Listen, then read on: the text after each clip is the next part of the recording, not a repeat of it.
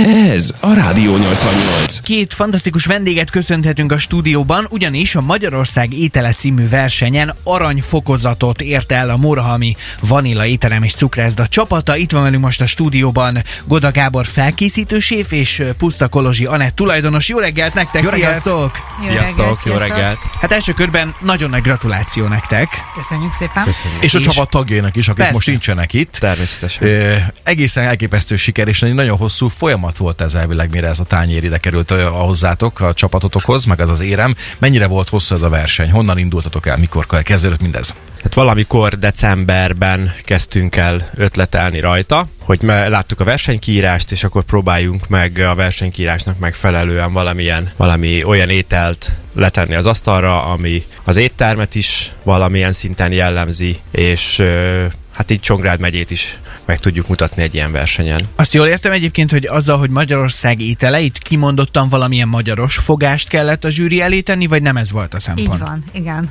az volt. Uh-huh. És uh, ugye a, a ti ételeteknek a fantázia neve az, hogy ne szólj be a csúszára. Uh, ez ténylegesen egy csúsza, vagy mi benne a csavar, vagy honnan jött egyáltalán, hogy ilyen, ilyen nevet adjatok az ételnek? Az egyik követelem az egy túrós csusza, és ugye itt a versenykiírásban ugye a Petőfi évfordulós uh-huh. rendezvényhez kapcsolódóan a, az ételeknek valamilyen kapcsolatát kellett volna megtalálni Petőfi Sándorhoz, és Zsuzsi kutató munkájának eredményeképpen találtunk egy ilyen úti levelet Petőfi Sándortól, ahol a, a túros csuszáról értekeznek, és a Petőfi Sándor védelmében vette a túros csúszát, és ez szó szerint ezt fogalmazta meg egy levélben, hogy ne szólj be a csúszára. Igen, és bocsánat, közben itt előttem el. van az idézet pont, hogy szeretőmet a túrós csúszát a fülem hallatára ne gyalázza senki. Hát gyönyörű szép. El, elképesztő. Ö, A két versenyző említsük említette Zsuzsát, ugye Szemendre és Zsuzsanáról van szó, és Bogdán Péterről. Bogdán Péter pedig egy nagyon-nagyon fiatal, ezek szerint iszonyatosan tehetséges ételművész, zsonglőr. Ő az, aki történelmet is írt azzal, hogy 16 évesen sikerült neki ezt a díjat begyűjtenie? Igen, a Péter az egyetlen volt az egész induló, induló között, aki tanuló, tehát ő egy tizedik évfolyamos szakás tanuló, nálunk a Vanilla étteremben tölti a gyakorlatát, ez alapkoncepciója volt nálunk a versenyzésnek, hogy egy, egy végzett szakács mellé mindig egy tanulót tennénk be, és azt hiszem, hogy ezt mi, mi tartjuk is, és ezt folytatjuk is tovább ezt a felállást. És neki egyébként ehhez kellett valami, nem is tudom, speciális teljesítményt nyújtania, hogy ő legyen a kiválasztott, vagy, vagy láttátok rajta, hogy egyébként is egy, egy elképesztően tehetséges diák, és úgy gondoltátok, hogy akkor hát miért is ne küzdene meg mesterszakácsokkal? Pontosan. Van. mély vízbe dobtátok így hirtelen. Igen. De akkor nem rettentettől vissza, vagy, Nem, vagy ne, nem, volt, nem szerintem volt nem. ilyen plusz izgulás benne? Semmi. Hogy láttátok? Szerintem nagyon ügyesen vette az akadályokat. Hát Rengeteg felkészüléssel. Mhm. teljesen elkülönülve, tehát e- heti két-három alkalommal egy külön oktató konyhában csak erre a versenyre készültek, hogy már amikor odaérnek a versenyre, akkor minden mozzanat ki legyen csiszolva, tehát pontos időbeosztással mentek. Minden. gramra kimérve minden. Hogyan, hogyan nézett ki pontosan ez az étel? Azért ezt, ezt mondjuk el, mert hát azt egy kicsit sajnáljuk, hogy kóstoló nincsen most, de, de minden esetre ugye azt mondtad, hogy a túros csúsza az kvázi egy része volt az ételnek. Mi volt még a tányéron? A, a fő húselem, az sertés tarjából készítettünk egy ilyen zöld fűszeres kérekben sült sertés tarja volt, ehhez volt egy ilyen túrós csusza, uh-huh. ami egy csusza tésztából sütöttünk egy kanellónit, egy ilyen cső tésztát, és ebbe töltöttük be a túrós csusza tölteléket, és még egy sült paprika pürével töltött polenta golyó volt a, a tányéron kukoricaropogóssal, Felét nem értem, de egyre éhesebb vagyok, ahogy mondod. Olajjal. Marci, te reggeliztél már? E, igen, sajnos igen. Pedig, pedig még ez is lecsúszta, ez a fajta Fel csúsza. fog egyébként kerülni az étlapunkra. Aha, világos, Az világos. is meg fogjátok tudni kóstolni ti is. Egyébként mik azok a szempontok, amiket ilyenkor figyelembe vesz a zsűri? Tehát, hogy értem, hogy magyaros ételnek kell lenni, de azért ez bőven túlmutat egy, egy hagyományos túros csúszán, meg bőven túlmutat egy sima ö, sertésszeleten. Mik voltak azok a szempontok, amiket figyeltek, hogy egyedi legyen, hogy, hogy meglegyenek a magyar vonások, vagy ezt így mindegyszerre, mik, miket néztek? Hát ugye a, a versenykiírás az elég jól fogalmaz azzal kapcsolatosan, hogy olyan étellel kellene pályázni, ami egy átlagosan felszerelt konyhában ma Magyarországon bármilyen étteremben megvalósítható uh-huh. legyen. Egyrészt technikailag, másrészt gazdaságos legyen egy ilyen ételnek a tartása, ugye, hogy így érjük el azt, hogy ezt kimondhatjuk erre az étel, hogy ez Magyarország étele, hogy ez akár egy éven keresztül több étteremben is elérhető legyen. O- onnantól kezdve pedig minden csapatnak a, a saját elvárásai a saját munkájával szemben, hogy, hogy milyen, milyen, mit gondol ma 2023-ban egy, egy magyaros jellegű ételről. Kicsi beszélgessünk majd a felkészülés menetéről, ugye te mint felkészítő séf voltál velük, a csapattagjaival, és arról is, hogy kiket kellett legyőzni ebben a jó kis döntőben, mert ő elvileg felcsúton zajlott, ugye a napokban. Igen. Van.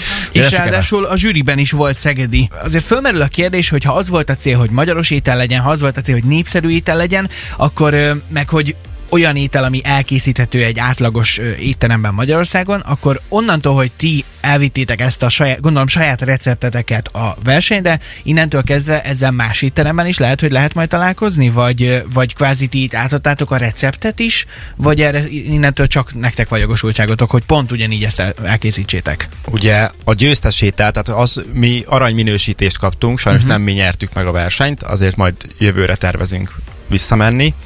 A, a győztes étel az a teljes receptúrája és az elkészítése az közkézre kerül. Uh-huh. Tehát bármelyik étel, étterem, aki szeretné azt az ételt az, az étlapján tartani, akkor ő hozzá tud jutni a versenyszervező egyesületen keresztül a teljes leíráshoz, a tálaláshoz, stb.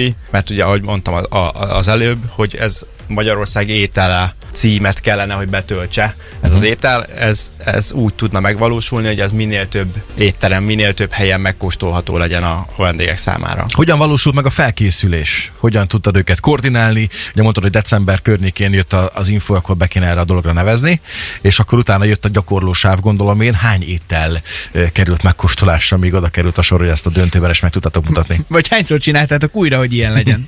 Hetente négyszer. Hetente négyszer? Háromszor Igen, négyszer, háromszor igen. négyszer.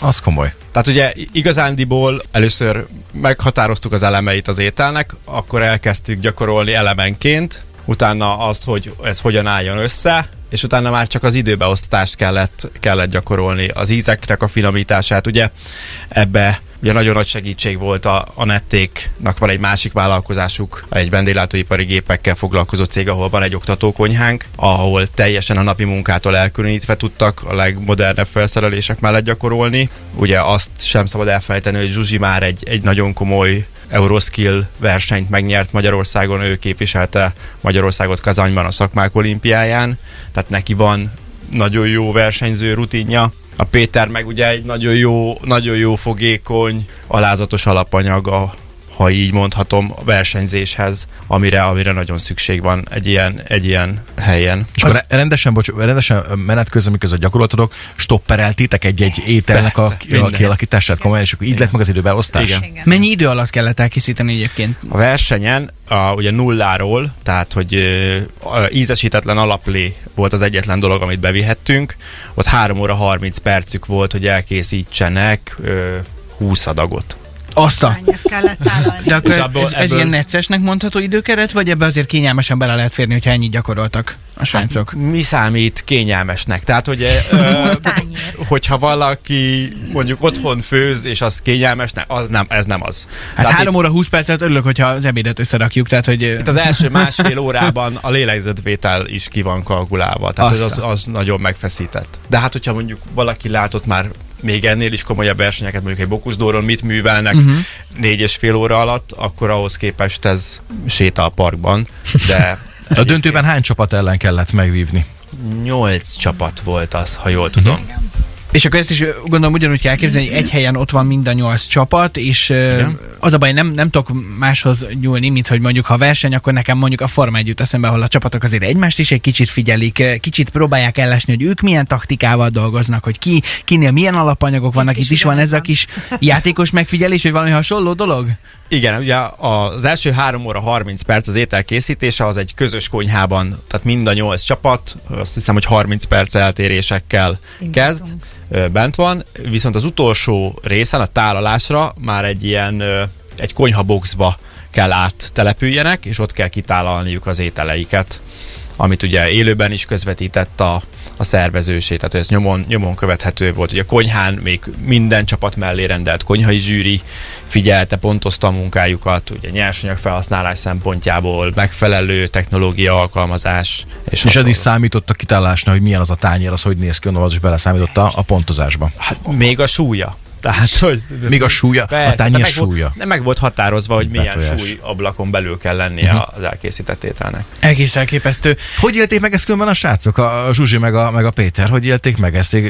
Nagyon-nagyon csipázták, hogy ilyen versenyben részt vettek, vagy azért elfáradtak a végére? Azért elfáradtak, valljuk be. Igen, én azt gondolom, hogy ez, ez, ez Stresszes volt azért előtte egy hétig minden nap próbálni, főzni, és ott ugye a finishben már nyilván már persze, hogy jobban izgul az ember, meg persze ott már rajtad van, hogy na, legyünk már most már túl rajta, mert ez már azért december óta nagyon sok idő eltelt arra, azért, hogy... Hát de le a kalappal, megugrották a srácok, úgyhogy tényleg nagyon-nagyon-nagyon gratulálok nektek, hogy ezt a dolgot ezt bezsebeltétek, hát kicsit örebbítették most itt tétek a régió hírnevét, meg ugye a Mórahalom hírnevét, a saját itt termeltek hírnevét, és hát bízom benne, hogy hamarosan a következő megméretetésen már a- az aranymedál is ott lesz majd a a következő megmérettetés az majd Szegeden lesz, nem is olyan sokára, de bízunk Na, benne. oké, Szuper. oké. Ma erről is oda is. Nagyon szépen köszönjük, hogy jöttetek nekünk. Még egyszer nagyon nagy gratula. A srácoknak is adjátok át. Át adni, köszönjük További szépen. szép napot Szépen nektek. Köszönjük szépen, hogy Szép itt napot voltatok. sziasztok. Sziasztok! Ciao. Rádió 88.